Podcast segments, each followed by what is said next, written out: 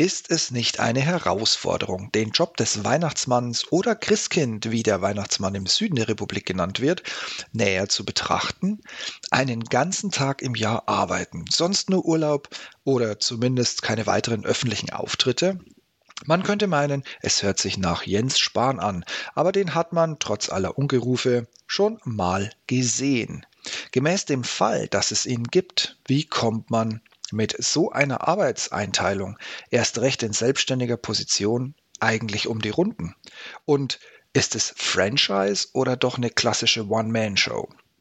Und wo verbringt er denn dann die Sommerpause? Oder ist das Zeit für Strategie, Umsetzung und Neukonstruktion von Spielsachen? Ihr merkt schon, nicht nur das Finanzielle ist spannend, auch Geschäfts- und Einkommensmodelle. Aber dann musste mir Amazon eine Mail schicken, dass der neue und zugleich letzte Craig Bond nun für knappe 5 Euro für 48 Stunden ausgeliehen und angesehen werden kann. Tja, Danke für mein Geschenk und die Ablenkung, liebes Christkind. Betrachten wir nun dein Geschäftsmodell eben nächstes Jahr um diese Zeit. Also die interessierten Hörer, die sich darauf gefreut hätten, ich hoffe, ihr haltet zwölf Monate noch durch. Wir widmen uns jetzt lieber den wichtigen Dingen, unter anderem einer, nämlich meiner Rezession von No Time to Die. Und hier kommt sie, die aller, allerletzte Warnung. Spoiler Alert, durchgehend ab hier, Spoiler ohne Ende. Hallo und herzlich willkommen zum Ich bin noch nicht hier, um beliebt zu sein.com Podcast. Der Podcast zu den Themen Alltag, Technik, Gadgets und vieles mehr.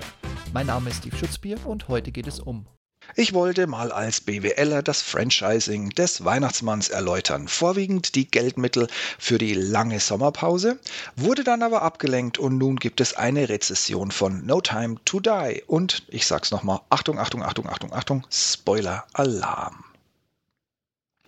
Ich habe für Kurzentschlossene, so wie ich einer bin, euch in die Show Notes die Links gepackt. Direkt auf Amazon die Blu-ray, die DVD, die 4K-Version, ah, die Fäkalversion und die Online-Live-Version als Link. Ich weiß nicht, wie es euch geht, aber ich habe lange drauf gewartet. Und mir hat die lange Wartezeit und die immer neuen Termine den Spaß auf den letzten Craig Bond und irgendwie vor Brosnan als 007 auf die gesamte Bond-Reihe ganz schön verhagelt. Blind und vor Profitgier hat man mehrere Drehs der wichtigen Sponsorenartikel, die im Film sonst fast schon den Status eines alten Sammlerobjekts gehabt hätten, durchgeführt und den Termin der Premiere immer und immer und immer und immer und immer und immer und immer und immer und immer und immer und immer und immer weiter verschoben. Aber wenn schon mal durchsickert, dass Bond am Ende sehr heroisch stirbt, muss man sich die Zeit nehmen und mal reinsehen. Also fangen wir mal an mit dem Plot. Bond, fest verliebt und in Händen nur einer hübschen Frau, ist im Ruhestand. Bei einem Besuch des Grabes seiner letzten und eigentlich ersten großen Liebe, um mit selbiger auch abzuschließen, jagt ihn Spectre in die Luft. Und ja, der unsägliche Walz, dessen schlechtes Schauspiel nur durch seine noch schlechtere Selbstsynchronisation gestoppt wird, geht uns auch hier, wenn auch keine 15 Minuten, wieder auf den Sack, aber dafür sind wir auch irgendwie dankbar, weil jetzt ist auch der endlich weg. Nachdem er Sekunden später wieder zu sich kommt, wird ihm klar, boah, scheiße, ne Falle und das auch noch von seiner Liebsten gestellt be zu bekommen. Hm. Und schon geht die erste brillante Schießerei und Verfolgungsjagd los. Wirklich brillant ist auch seine Reaktion, immer noch leicht taub durch die Explosion, auf den Schuss in die Schulter. So reagieren wir normale Menschen, wenn uns eine Mücke sticht. Kurzer überraschter Blick, keine Miene verzogen, aber kurzes Zucken durch den Körper und einfach weiter geht's. Dank dem guten alten und entsprechend ausgestatteten Austin, oh yeah, was für ein Auto, wird erstmal so richtig aufgeräumt und schon geht's wieder weiter. Die Stunts sind unglaublich und unrealistisch wie eh und je, halten einen aber entsprechend bei Laune. Apropos, gibt es außer Austin, Range Rover und Jaguar überhaupt andere Autos in dem aktuellen Film? Dann verabschieden wir uns von seiner Liebsten und schwenken in ein geheimes Labor, um die geheime Waffe, die die Welt wahlweise zerstören oder dem Bösen die Weltherrschaft übergeben wird, kennenzulernen. Diesmal heißt sie Heracles. Die Wirkung lernt Bond nebst einer dreiwöchig angelernten CIA-Fachkraft kennen. Bis auf Blofeld, der immer noch in London im Kittchen sitzt, wird so seine komplette Spectre-Mannschaft ausgelöscht. Und so lernt Bond dann auch die neue 007 kennen. Dann kommt noch der alte Freund Felix Leiter vom CIA ins Spiel, der diesen Auftrag nicht überleben wird. Wohl aber sein neuer kindlicher Partner, der als Verräter seine Finger im Spiel hat. Und so geht es dann im Konvoi erstmal wieder zurück nach London, um dort bei einem Besuch von Blofeld seine Liebste wiederzusehen. Blöderweise klebt immer noch Herakles an ihm und auch von seiner Liebschaft holt er sich eine neue Dosis ab. So tötet er, wenn auch fast unabsichtlich, seinen Bruder. Puh, endlich, bye bye Walz, möge der richtige Film nun endlich beginnen. Und ja, nun erfahren wir die Details des Labors und der Waffe. Nur so viel, Nanobots, die ins Blut gehen und je nach DNA anfangen, Leben zu vernichten oder einfach weiter zu schlummern. Blöd ist eben nur, dass diese Bots durch Berührung weitergegeben werden und dann plötzlich mit dem Töten loslegen. Eine ausweglose Situation für den, der sie nun in sich trägt. Man weiß eben nie, auf welche DNA sie denn tatsächlich programmiert sind oder eben auch nicht. Ach so, ach ja, ha, stimmt, kleines Detail am Rande, auch wenn sie es ihm nicht sagt. Er weiß es. Bond hat also auch eine Tochter mit ihr. Wer es nicht glauben will, beachtet bitte einfach die unfassbar blauen Augen der beiden. Dann kommen ein paar irre Verfolgungsjagden und schon ist seine Liebe wieder weg, nebst Kind. Das kann Bond nicht auf sich sitzen lassen, rächt sich jetzt am Verräter und natürlich für den Tod seines CIA-Kumpels. Damit sind alle Sidekicks erledigt. Nun kommt der Endgegner. Und dann der Auftritt des Bösewichts, Lucifer. Als ich ihn sah und jedes Mal, wenn ich ihn sah, hörte ich die magischen Akkorde. I see a little silhouette of a man, Scaramouche, Scaramouche, will you do the fandango? Thunderbolts and lightning, very, very frightening me. Galileo, Galileo, Galileo, Galileo, Galileo, Figaro, Magnifico, be, be, be, be. Ihr habt das Bild. Was für eine grandiose Fehlbesetzung. Und das neben der grandios schlechten Darstellung von Walz. Auch wäre der Film wohl gute 15 Minuten eher vorbei, hätte man seine Sprechrolle nicht auf eine alte 78er aufgenommen, die dann als 33er abgespielt wurde. Puh, ist das Kunst oder kann das weg? Und wie immer, vom Vater enttäuscht und Schlimmeres, baut er auf einer Insel zwischen Nirgendwo und Japan Pflanzen an, die die Steigerungsform von giftiger verdienen und hat sich quasi als Hobby auch noch das Herakles-Projekt geschnappt und weiterentwickelt, nur um Bond und seine Liebste für immer zu trennen. Und dafür fast zwei Stunden 45 Minuten Kinounterhaltung. Es kommt, wie es kommen muss. Er kriegt seine 007 zurück, technische Gadgets am Limit der Realität, dann krabbelt er völlig entspannt in die Basis und zu zweit geht es gegen eine Herrschaft von Armeen. Auf Umwege kommt er an den Bösen ran, der ihn nun auch wieder mit neuen Nanobots infiziert, die auf die DNA seiner Liebsten und seines Kindes programmiert sind. In Verzweiflung und dank dem klassischen Bond-Realismus sieht er nun keinen Ausweg, beziehungsweise eigentlich nur einen Ausweg. Statt in letzter Sekunde die Insel zu verlassen, opfert er sich, um Frau und Kind ein stressfreies Leben ohne Angst gewährleisten zu können. Nur noch ein paar warme Worte im MI6 Hauptquartier zu seinem Tod, ein Gläserklirren beim stilechten Anstoßen und mit einer Kamerafahrt über London ist es fast schon vorbei. Schnitt in einen weiteren Austin zu lebendiger Frau und Kind und Abspann. Und nun zu meiner Filmkritik.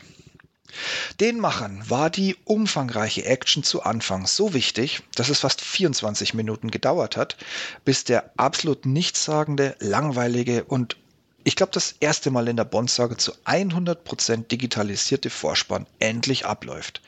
Die Musik ist absolut totaler Bullshit, Scheißdreck, Schrott.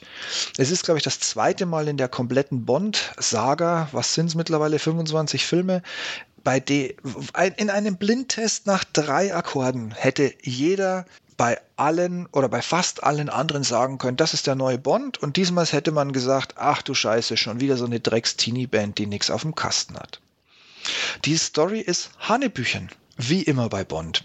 Die besuchten Orte dürften sich bereits oder mit der nächsten Corona-Pause um gewaltigen Touristenzulauf freuen.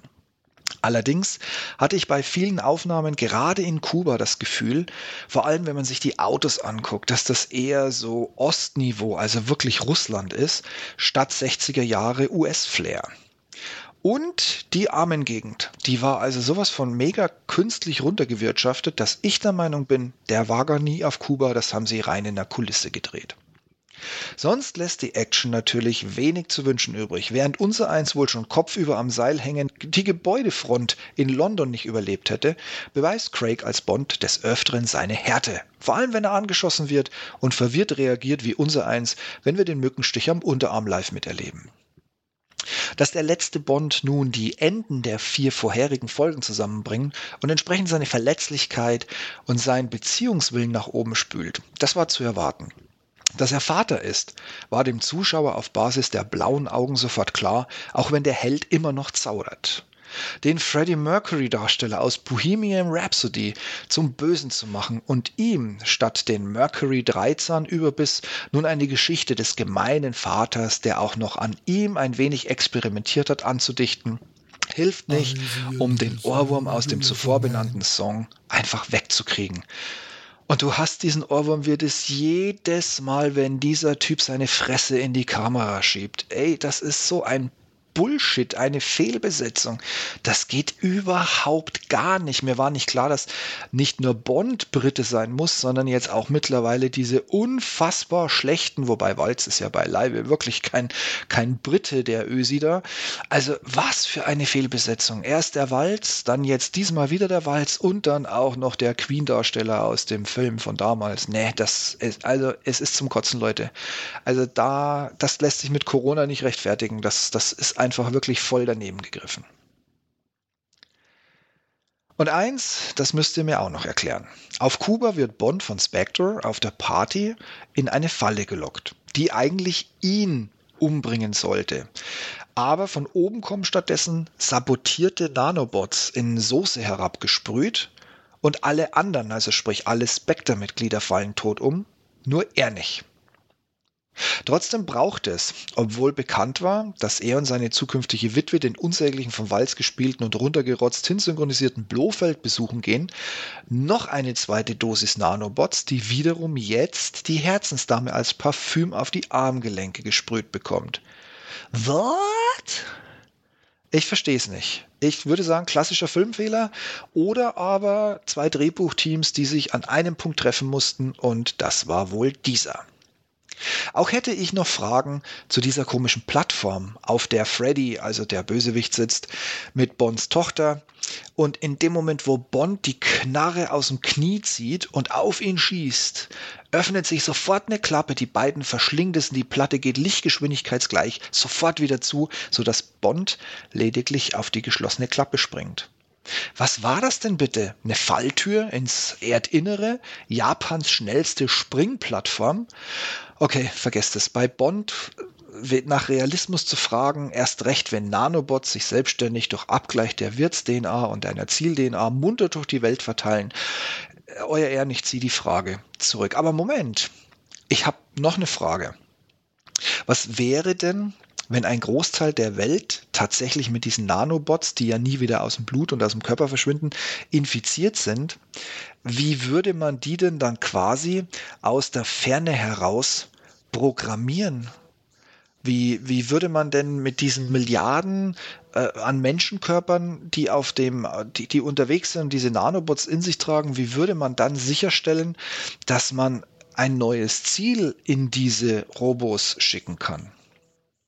Und leider, wenn auch einmalig in der Sage der Bond-Serie, stirbt unser Held am Ende. Nicht angeschossen, naja, in seinem Fall ja doch, sondern durch von ihm beauftragten Raketenbeschuss. Heroisch, am Ende, verletzt und verletzlich. Hamlet gleich, direkt um Millimeter am Fokus der Kamera vorbei, monologisierend in seinen Ohrstöpsel. Und mit einem Abgleich der Augenfarbe ist die Story vorbei. Einschlag der Raketen, der plötzliche schmerzfreie Tod. Ende mit den Nanobots. Die Welt ist gerettet. Wobei, kleine Sekunde, Leute, vielleicht ist es ja wieder ein Film, Filmfehler. Eine Person trägt noch welche in sich und verbreitet die nun munter durch die Welt. Nun alles auf Anfang. Mutter und Tochter sitzen im Osten und brausen die kurvigen Straßen dem Abspann entgegen. Einzig unterbrochen durch eine würdig kurz gehaltene Verabschiedungsszene im MI5 Hauptgebäude. Vorbei die Ära Craig Bond. Schade. Irgendwie wird er mir tatsächlich fehlen. Anfangs kritisiert für seine Härte, was aber Bond meiner Meinung nach zur damaligen Zeit sag mal, sind das wirklich schon wieder 15 Jahre, endlich in die Neuzeit katapultiert hat und die Filmreihe in neue Höhen befördert hat. Bleibt nur spannend, die sich wohl noch endlos in Länge ziehende Diskussion zum Thema, wer wird der nächste Bond, bis die dann letzten Endes aufgelöst wird. Das nächste enttäuschende und nervige Thema um die aktuelle Bond-Saga. Nach Sichtung einer weiblichen POC 007 im aktuellen Film hoffe ich doch, dass es wieder altbewährt in der Männerwelt einen Treffer gibt. Klar, man hat hier eine überspitzte Zeichnung, viel Schmollen und Missgunst eingebaut, aber wenn das die ausschlaggebende Merkmale von Bond, weiblich, Hauptdarsteller, sein sollen, dann bin ich definitiv raus. Würde mich auch nicht wundern, wenn man es bewusst überzeichnet hat, nur um die Reaktion der vor allem männlichen Zuschauer testen zu können. Von mir zwei dicke Daumen runter. Wenn das das britische Agentenbild der Frau ist, sollte 007 mit Bond, der es im Dienst glatt noch zu Nachwuchs gebracht hat, ein würdiges Ende finden. Da sehe ich eher die Zeit von Moneypenny gekommen. Die hat man meiner Meinung nach schon ein wenig mit Spruch und Schuss für diese Aufgabe in Stellung gebracht. Schließlich hat auch eine weibliche M der ganzen Saga einen ganz neuen Stil eingehaucht und auch sie ist stilecht sterbend von uns gegangen. Aber das werden wir abwarten müssen. Und auch, wie tief Amazon sich hier in künftige Produktionen und deren Vermarktung einmischt. Für mich ist die Zukunft von Bond und 007 erstmal völlig unklar. Die Luft ist raus und der Hype ist erstmal weg eben weil man es unbedingt so spannend machen musste. Auch bin ich gespannt, wie man uns dann abholt. Schließlich gab es ein Ende, bei dem wir Zuschauer wurden in dieser Art noch nie. Klar hat man mal von Roger Moore auf Sean Connery getauscht, aber man hat nie zugeguckt, wie 007 tatsächlich gestorben ist. Damit findet meine Enttäuschung mit falscher Gegenspielerwahl, einer unfassbar dämlichen Quoten 007 und schon wieder dem Walz einen absolut neuen Höhepunkt.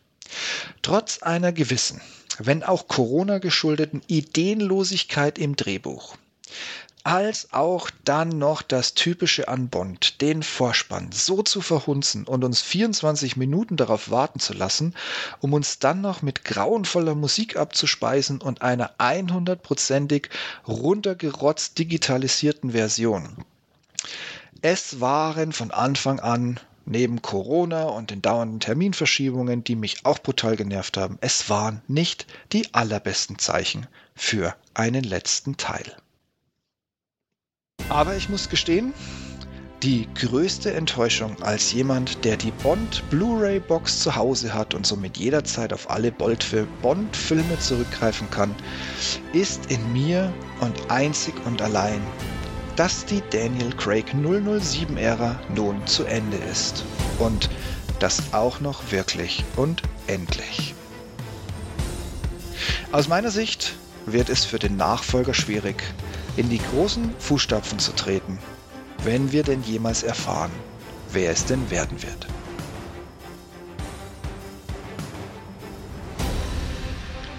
Und jetzt bin ich natürlich ganz doll gespannt auf eure Meinung. Wie hat euch der Bond gefallen? Werdet ihr dabei bleiben? War es der letzte Bond, den ihr euch jemals angeguckt habt? Hat sich die Sache für euch erledigt? Oder, oder, oder, sagt mir Bescheid, lasst es mich wissen. Vergesst nicht, ich habe euch in den Show Notes ganz oben für schnell entschlossene, kurz entschlossene, wie auch immer, die Links auf die Blu-ray, auf die 4K-Version, auf die DVD und auch auf die Live-Version gepackt. Somit könnt ihr, falls ihr losgelöst von meinem Spoiler hier die ganze Zeit noch nachsehen wollt, direkt damit loslegen. Und in diesem Sinne wünsche ich euch jetzt einen guten Rutsch ins neue Jahr und lassen wir uns doch mal überraschen, wann wir erfahren, wer der nächste Bond wird. In diesem Sinne, macht's gut, cineastische Grüße und bis zum nächsten Mal. Tschüss.